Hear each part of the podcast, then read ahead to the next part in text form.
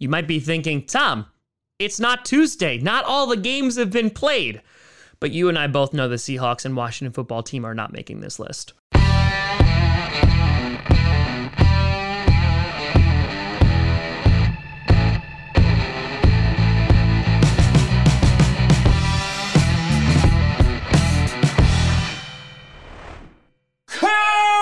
Posse Packer Nation.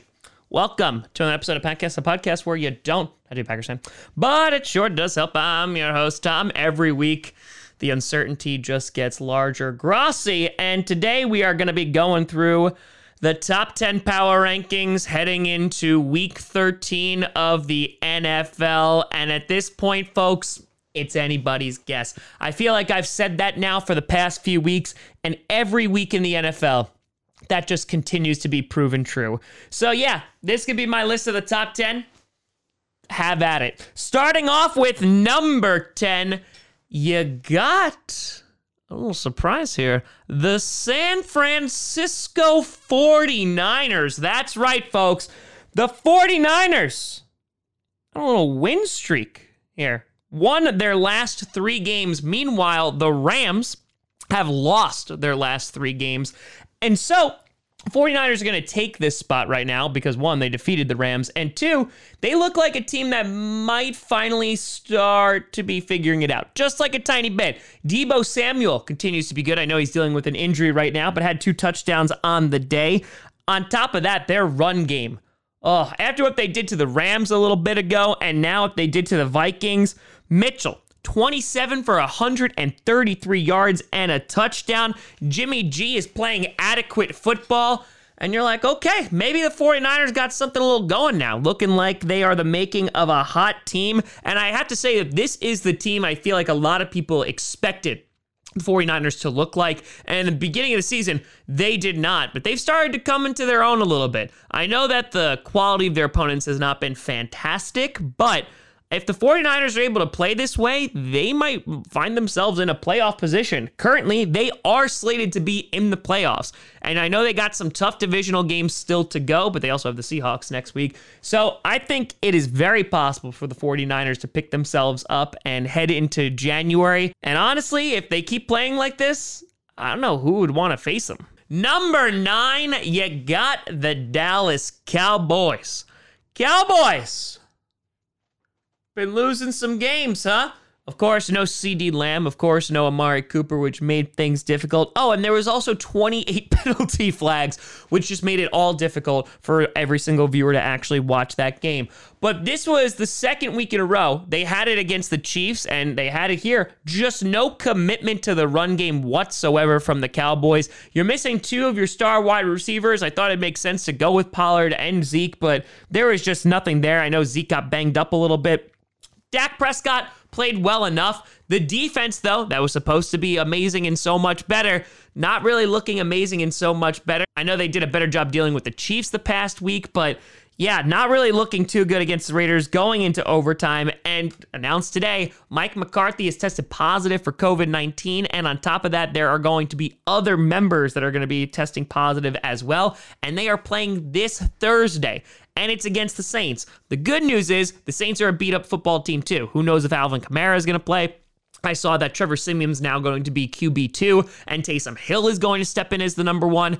And the other good news for the Dallas Cowboys is that the Eagles lost uh, to the Giants. So their division lead is probably still safe. And considering the rest of the schedule is kind of a joke, I imagine the Cowboys are going to bounce back a little bit, but still not really what you want to see heading into December football. Number eight, you got the Buffalo Bills. Oh, a game that was a complete and total blowout on Thanksgiving. They didn't give the Saints a hot second. And listen, I think the Bills' defense was good, but oh man, the Saints' offense was also atrocious with all those injuries.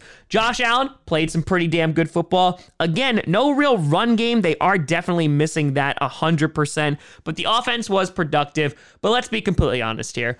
The real test is going to be these next few games. They're going to be playing the Patriots twice. The Patriots, who right now are leading the division, That's going to make or break this football team and prove the legitimacy of both teams, to be completely honest. Right now, the Patriots are on a great win streak. They will appear later on this list. And the Bills, this was this was a get right game for them. It's just going to be, hey, can they continue to put it together as we get closer to the postseason? Number seven, you got the Baltimore Ravens. Now, this is a curious note. The Baltimore Ravens are currently the number one team in the AFC in terms of record. So, pourquoi? Why are they at number seven? Well, they were abysmal last night. And to be completely honest, the Ravens haven't really been looking good. Lamar Jackson, obviously not there last week against the Bears, but they were still able to pull off a win. But the loss to Miami, and now this game in which you can point to the defense and say, yeah, they played pretty well. But Cleveland's offense was just horrendous. Baker Mayfield obviously hurt, no commitment to the run game whatsoever. So I also am pointing at how bad the offense of the Browns was. And on top of that, the Ravens offense was abysmal as well. Lamar Jackson threw four interceptions and they still won this game. And Lamar Jackson is the Ravens' entire offense. And I think the, the plays that stand out to me were the both plays from Mark Andrews, where Lamar Jackson's just like running 25 yards back. He's like, screw it. Andrews is out there somewhere and somehow gets a long completion along the sideline and a touchdown out of that. And Lamar Jackson is still a great player, but he is their leading rusher. He is the guy who's making that offense go. And the defense, again, I'm going to give some credit to.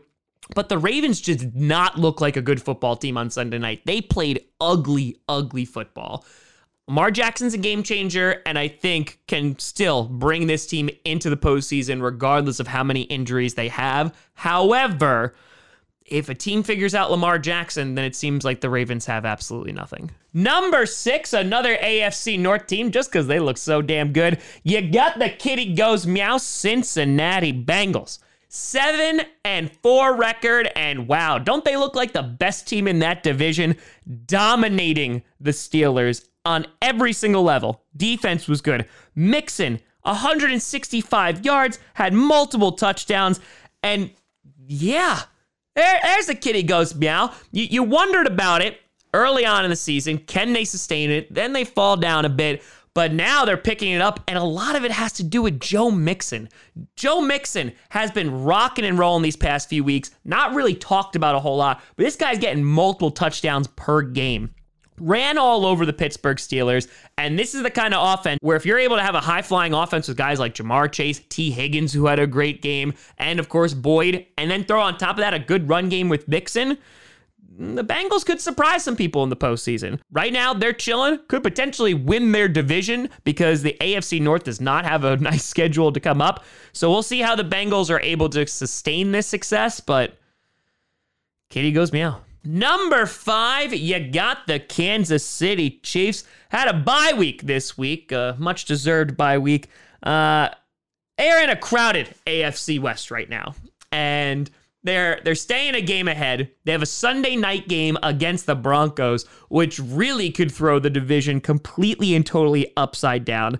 The defense has looked good over the past few weeks, and it just has to be of can they find that balance? Can they find that balance where their defense is good? You know, they're able to get after the quarterback. And on top of that, is the offense able to flourish? And it just seems that there have not really been too many games where both of those things have been consistent. For them to go far in the playoffs, that needs to be a reality. So the Chiefs, let's see what they could do against a divisional opponent in the Broncos on Sunday night and they're going to keep on clicking. Number four, you got the Tampa Bay Buccaneers. A comeback in the second half, and Leonard Fournette, man. Four touchdowns on the day when you thought that would have been all about Jonathan Taylor. Nay, nay. Leonard Fournette got it done. Gronk having a solid day. And the thing that's scary about the Buccaneers is one, their offense and all the weapons they have. And there's injuries abound. Their defense, there's injuries abound. The scary thing is, is that their schedule the rest of the way is pretty much a joke. There's like one to two difficult teams on there, and that's it. But the Buccaneers scare me a little bit, not just because of how good they could be, and once they get into the postseason, Brady's on another level, but they scare me also in terms of how competitive they could be because one, this is a game that in the first half, I thought that they were going to lose. And, you know, kudos to them for coming back. A lot of turnovers happened with the Colts. But the second part is they lost to the Washington football team. And maybe that's just the parity in the NFL this year and just how crazy this season actually is.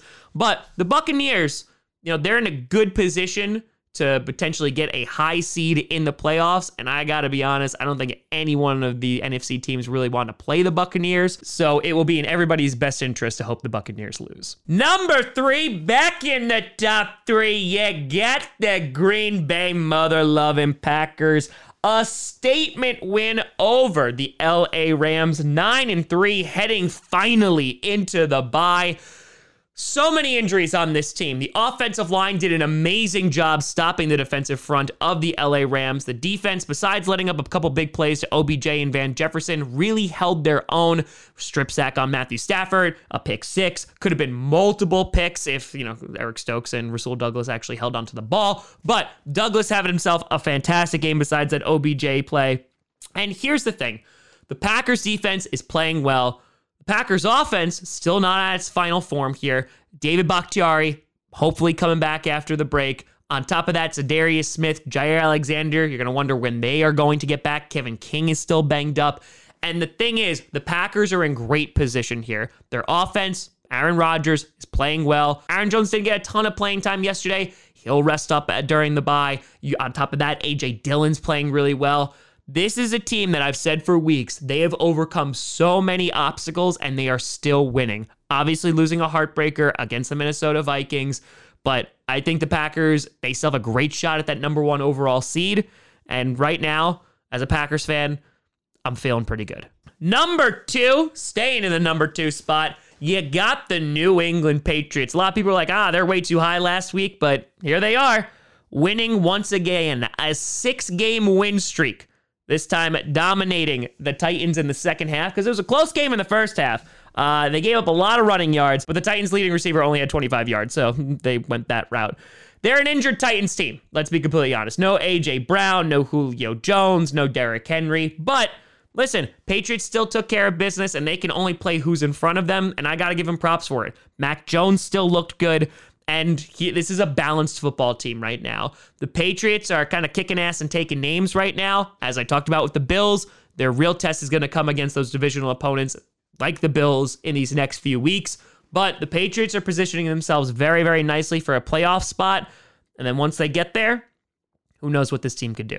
And number one, still your number one team, even though they're on a bye week, you got the Arizona Cardinals. You got Kyler Murray. He's posting Thanos gifts over on Twitter.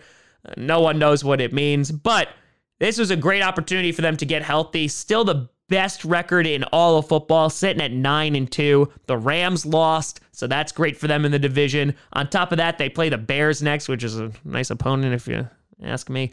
And the Cardinals, they're just going to benefit as the season goes on and guys like Kyler Murray and DeAndre Hopkins just get healthy.